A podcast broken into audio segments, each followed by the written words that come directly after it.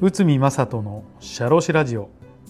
皆さんこんにちは。社会保険労務士の内海正人です。この番組では私内海が日常の業務や日常のマネジメントについて感じたことをお話しております。今回は会社が勝手に有給休暇を消化するとこちらを解説いたします。有給休暇は社員が休みたい日を事前に会社に申請し休暇を取得する制度です。しかし今日は体調が悪いので休みますという場合も有給休暇を当てている場合がほとんどです。この運用方法は就業規則にも記載されていることが大前提となり、まあ、以下が、参考条文ですということで、えーと、事後的な運用が記載されていない就業規則も多いので皆さんの会社でもご確認くださいということなんですが一応この有給休暇有給取得に関しての、えーと条文参考条文をちょっとお話しします。第丸条有給休暇取得従業員が年次有給休暇を取得するときは原則として1週間前までに少なくとも前々日までに所定の手続きにより会社に届け出なければならない。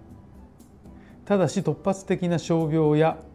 その他やむを得ない自由により欠勤した場合であらかじめ届け出ることが困難であったと会社が承認した場合には事後の速やかな届け出による当該欠勤を年次有給休暇に振り替えることができる。ただし承認は会社または所属長の裁量に属するものとして必ず行われるものではない。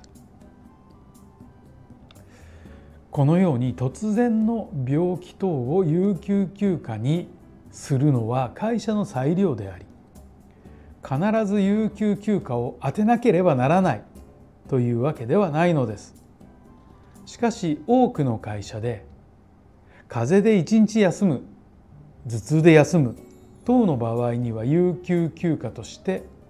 行っているのはこれは会社側の恩恵的な運用と言えるのです。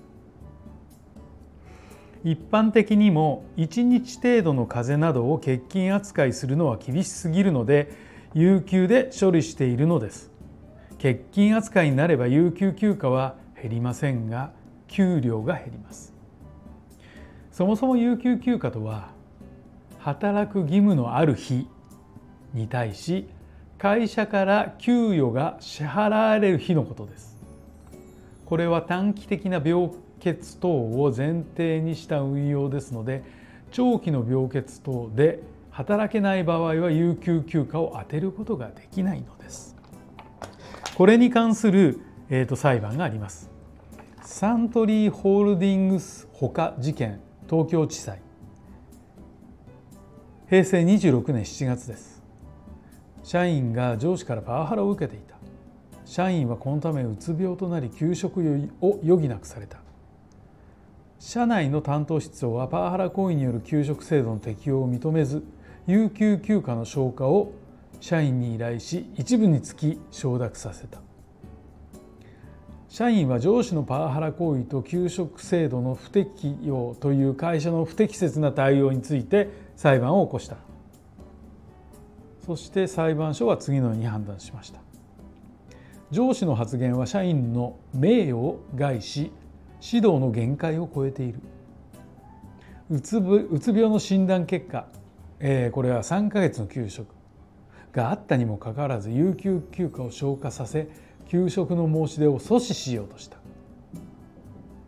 この裁判はパワハラが不法行為という裁判ですが会社がすぐ会社が有給給食ですね会社が給食をすぐに認めず有給休暇の消化を迫った事例がさらなる不法行為として行われたとまあ、裁判所が判断したということになります。結果として長期の病欠等の場合は本人が希望する場合を除き有給休暇を充てることができないそういうふうに考えていただければと思います。はい、えー、今回は会社が勝手に有給休暇を消化するとこちらを解説いたしました本日もお聞きいただきありがとうございました